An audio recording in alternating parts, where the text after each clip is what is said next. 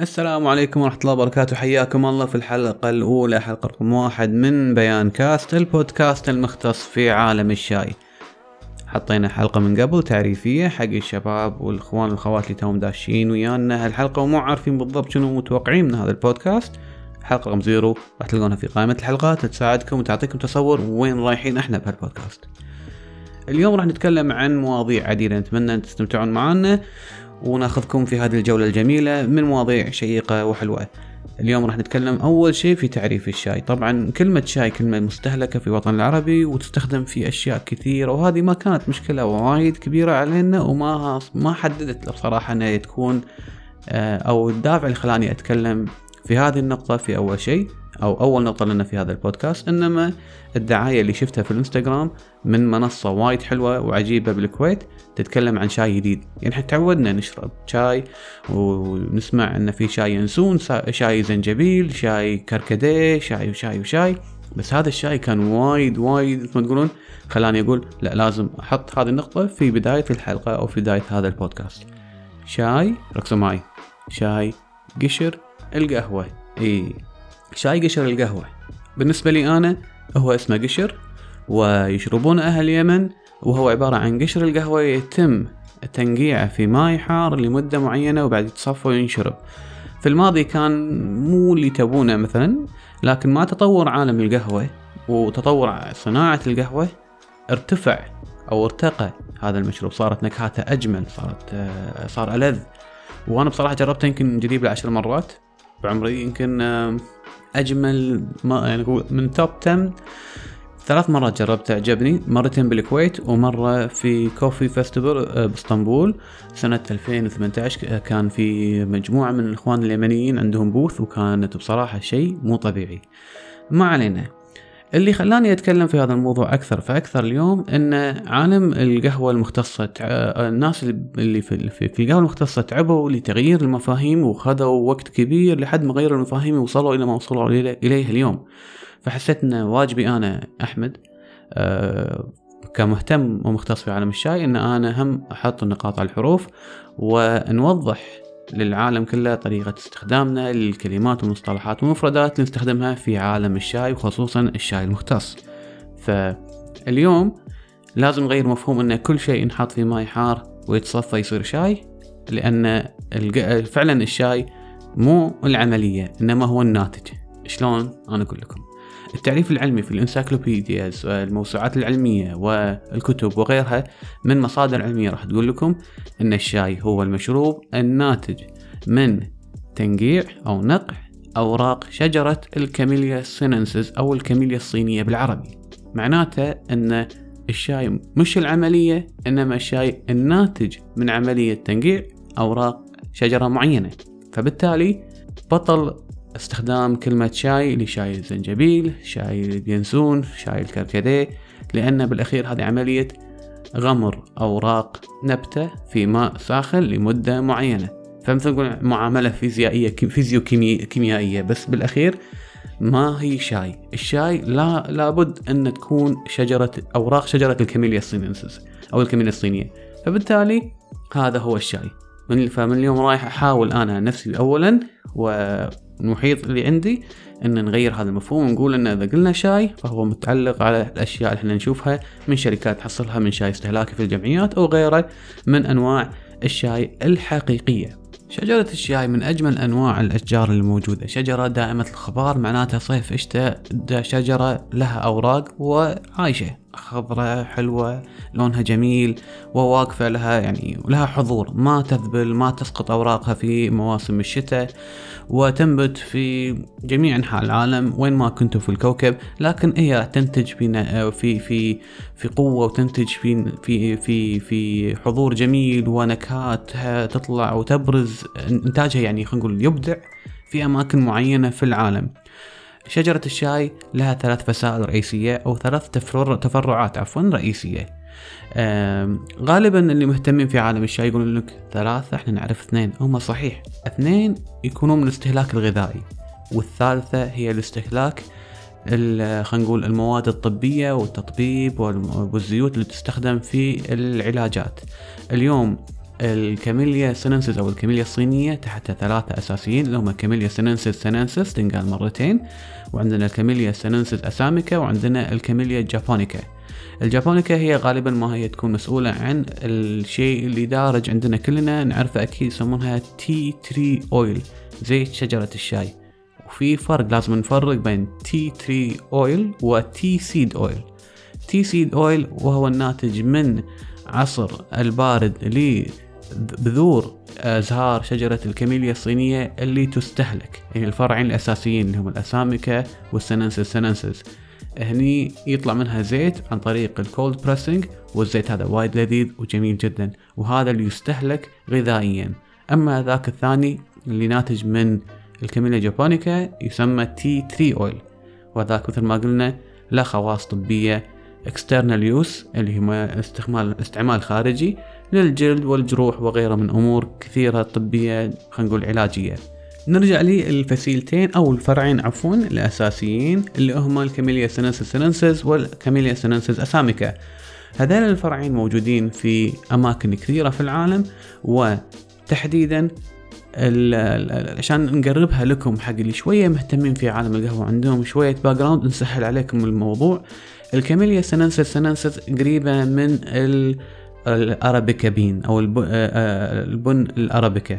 تحب المناطق المرتفعة والضغط العالي تكون موجودة في الأماكن الشامخة اللي فيها سطوع شمس عالية آه، جو بارد اختلاف درجة حرارة كبيرة مناطق جبلية. يعني هذه اللي هي تحب تنتج إني تطلع أكثر.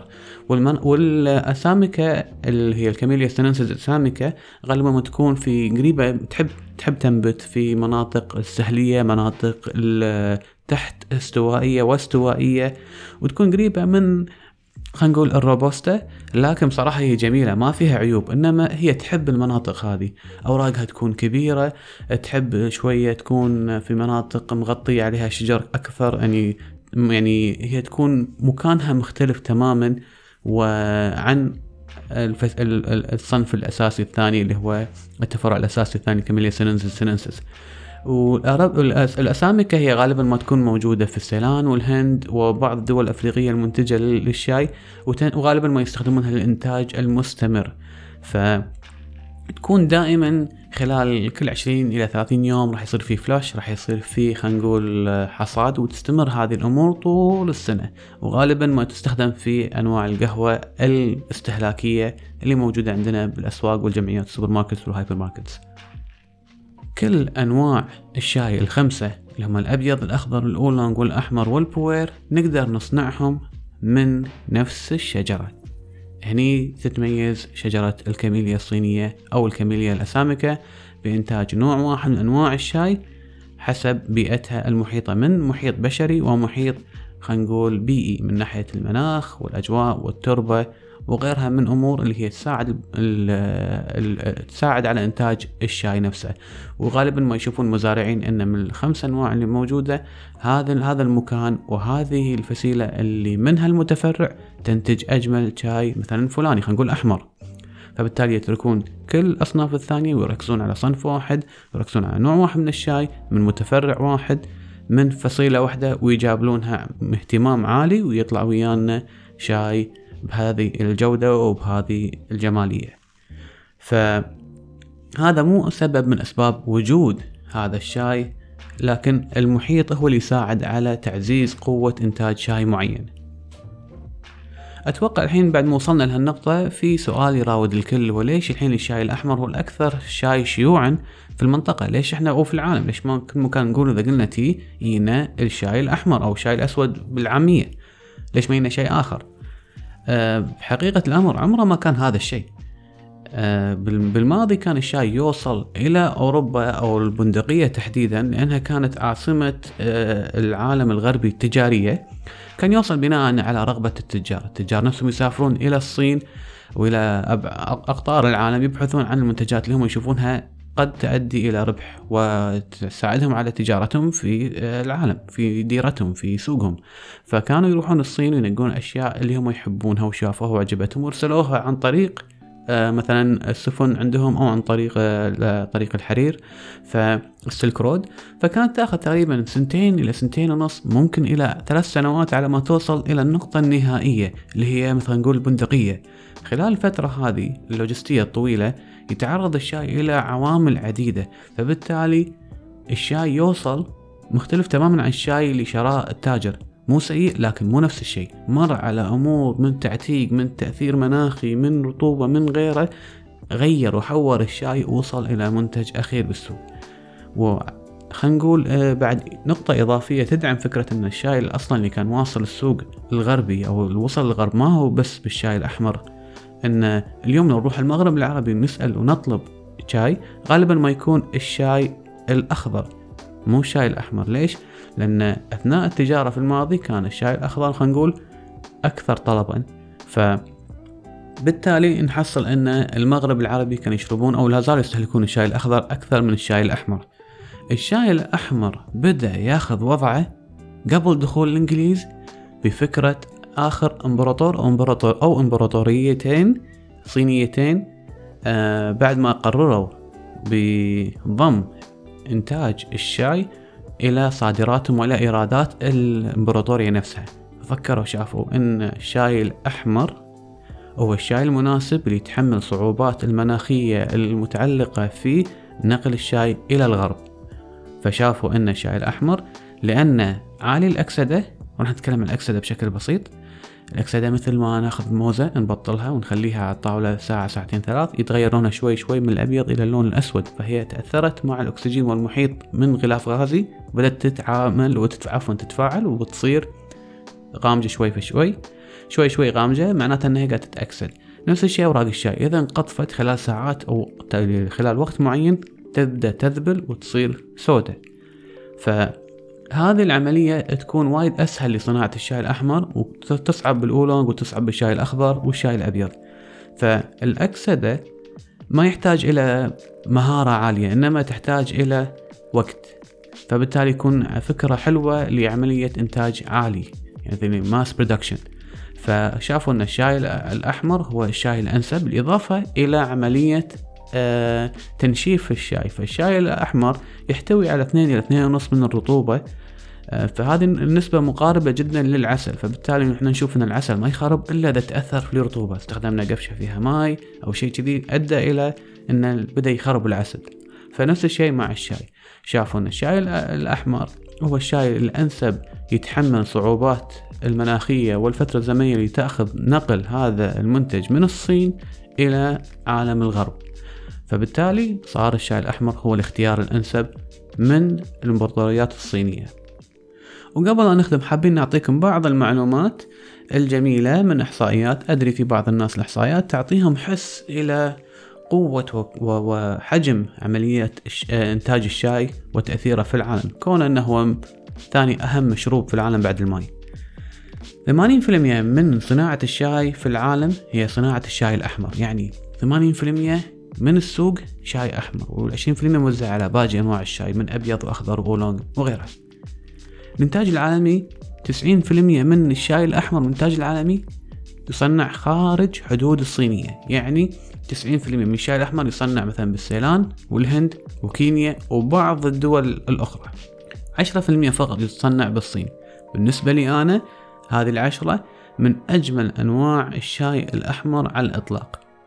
لأن الصين عندها خبرة كبيرة في زراعة الشاي نفسه عندهم مناخ ومقومات طبيعية مو موجودة إلا في الصين وعندهم خبرة من إنتاج أنواع أخرى من الشاي تعطيهم خلينا نقول الأسبقية أو الأفضلية في صناعة شاي فعلا مميز. فحق إخواني وخواتي اللي مهتمين عندهم فضول وبس متخوفين يجربون شيء جديد فلا تخافون آه، أنواع الشاي وايد حلوة تجربة شاي جديد تعطيكم أبعاد تعطيكم آه، نطاقات ذوقية جديدة تعطيكم ثقافة ذوقية جديدة. وأنا متوقع وواثق إن لو تختارون شيء حتى لو ما يعجبكم راح يكون وايد جميل. فلا تخافون. وحق إخواننا اللي هم عندهم معتقدات ثابتة بأن الشاي لازم يكون من السيلان لازم يكون لونه أحمر غامج ولازم ينطبخ بشكل ويكون مع مع مع إضافات. أقول خلكم شوية open-minded حاولوا تجربون أشياء جديدة ممكن تعطيكم أبعاد أنتم ما جربتوا من قبل. لا تطوفكم الفرصة إذا أنتم فعلا محبين للشاي. أما الإخوان واخواتي اللي يروحون ستاربكس يطلبون شاي tea فانتوا ما لكم نصيب في هالموضوع نهائيا لأن ما في أحد في الدنيا يقدر يوصل مكان ويطلب شاي شاي. أه وألقى له أنا حل. بالأخير آه هذه نهاية حلقتنا. نتمنى أنكم استمتعتوا في هذه البودكاست. وإذا عجبتكم لا تنسون ال like وال comment ومشاركة الأهل والأصدقاء في هذا البودكاست. ونشوفكم إن شاء الله على خير. وبحفظ الله مع السلامة.